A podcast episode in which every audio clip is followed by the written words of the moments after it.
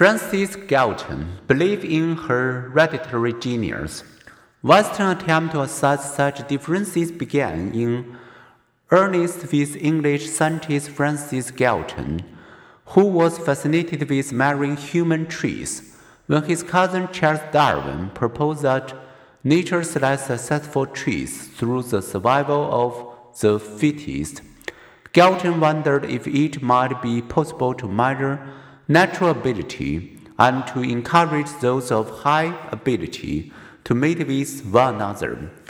At the 1884 London Health Exhibition, more than 10,000 visitors received his assessment of their intellectual strengths based on such things as reaction time, sensory acuity, muscular power, and body proportions. But alas, on these measures, well regarded adults and students did not outscore others, nor did the measures correlate with each other. Although Galton's quest for a simple intelligence measure failed, he gave us some statistical techniques that we still use, and his persistent belief in the inheritance of genius reflects in his book, Hereditary Genius illustrates an important lesson from both the history of intelligence, research, and the history of science. Although science itself strives for objectivity, individual scientists are affected by their own assumptions and aptitudes. Alfred Binet, predicting school achievement.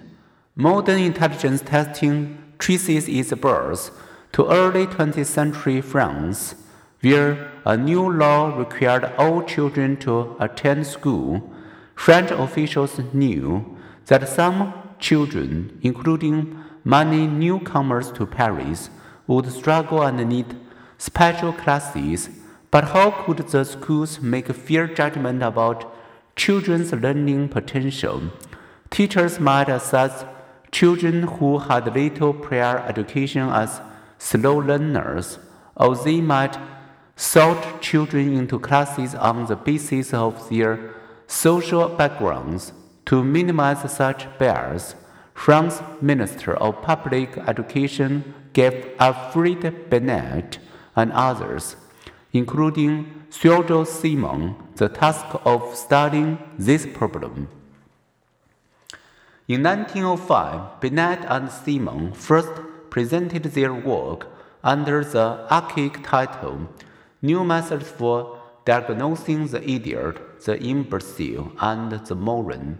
They began by assuming that all children follow the same course of intellectual development, but that some develop more rapidly on test. Therefore, a dull child should score much like a typical younger child, and a bright child like a typical older child.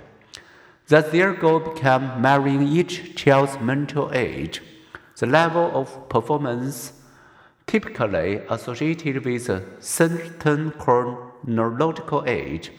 The average nine years old then has a mental age of nine. Children with below average mental age, such as nine years old who perform at the level of typical seven year olds, would struggle with age appropriate schoolwork. A nine year old who performs at the level of typical 11 year olds should find schoolwork easy. To measure mental age, Binet and Simon theorize that mental aptitude, like athletic aptitude, is a general capacity that shows up in various ways. They tested a variety of reasoning and problem solving questions on Binet's two daughters and then on bright and backward Parisian ch- children's.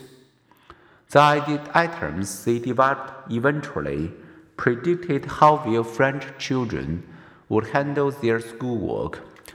Binet and Simon made no assumption concerning why a particular child was slow, average, or precocious. Binet personally leaned toward an environmental explanation To raise the capacity of low scoring children, he recommended mental orthopedics that would help develop their attention span and self discipline. He believed his intelligence test did not measure inborn intelligence as a skill measured, rather, it had a single practical purpose to identify French schoolchildren needing special attention. Binet hoped his test would be used to improve children's education, and he also feared it would be used to label children and limit their opportunities.